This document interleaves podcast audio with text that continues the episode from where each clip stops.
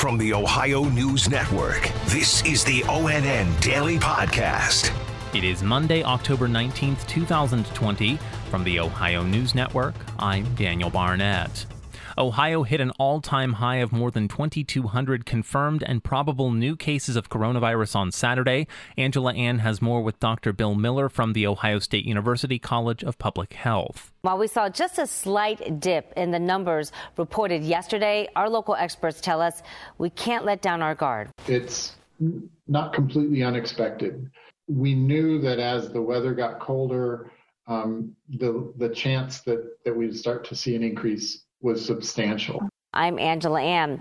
A strike that began last Tuesday is over for teachers in a suburban Columbus school district. ONN's Dave James reports. The Gahanna Jefferson teacher strike has ended after both sides reached a tentative one year agreement on Saturday. The teachers union ratified it yesterday, and the school board approved it later in the day. That means teachers are back in the classroom today for virtual learning, with students back next week for a hybrid model.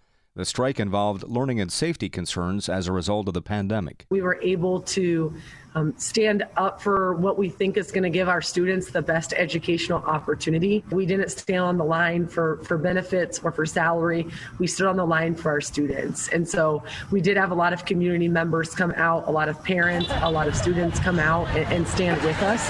And that support uh, was, was very reassuring to us that we were doing what we thought was right for our students. Dave James, ONN News. Two teenage boys have been ordered held in a juvenile facility for at least three years in connection with the death of a woman killed last year when she was struck by a log the boys pushed off a cliff at an Ohio state park. The Columbus Dispatch reports a judge ordered the now 17 year olds to a minimum sentence of three years and a maximum sentence of until they reach the age of 21.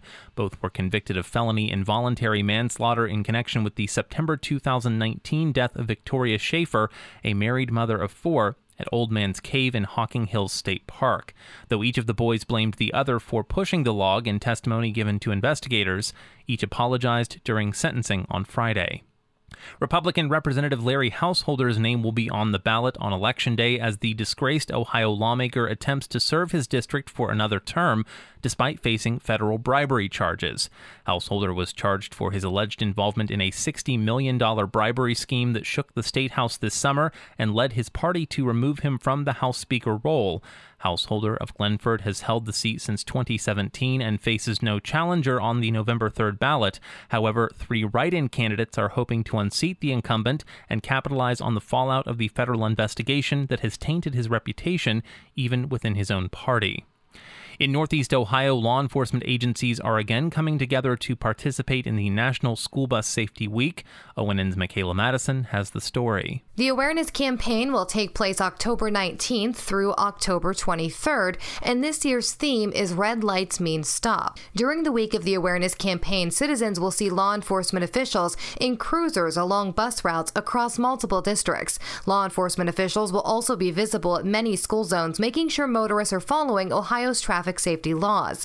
Motorists are reminded to use caution around school buses and come to a complete stop when the bus is displaying its red flashing lights. Michaela Madison, ONN, Canton. Ohio State football is just five days away, but it will be a season like no other. Molly Brewer reports. As we approach the season opener against Nebraska this weekend, Ohio State wants to remind you there will be no tailgating.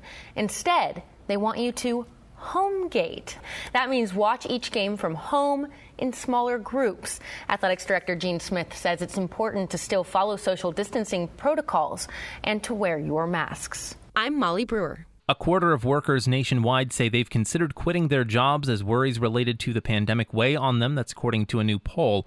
ONN's Dave James has the details. A survey from the Associated Press NORC Center for Public Affairs Research in collaboration with a software company SAP also shows a fifth of workers say they've taken leave. About 7 in 10 workers cited juggling their jobs and other responsibilities as a source of stress. Fears of contracting the virus also was a top concern for those working outside the home. The good news is employers are responding. The poll finds 57% of workers say their employer is doing about the right amount in responding to the pandemic. 24% say they're going above and beyond. Just 18% say their employer is falling short. Dave James, ONN News.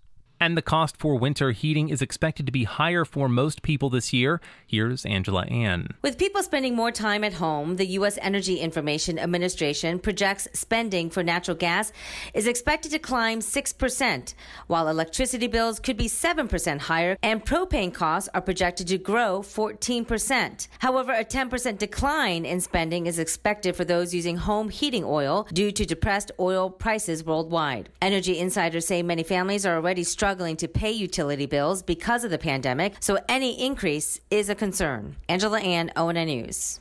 Special thanks to affiliate station WBNS TV in Columbus for their contributions to today's newscast. I'm Daniel Barnett on the Ohio News Network. This has been the ONN Daily Podcast, a production of Radio Ohio Incorporated on the Ohio News Network.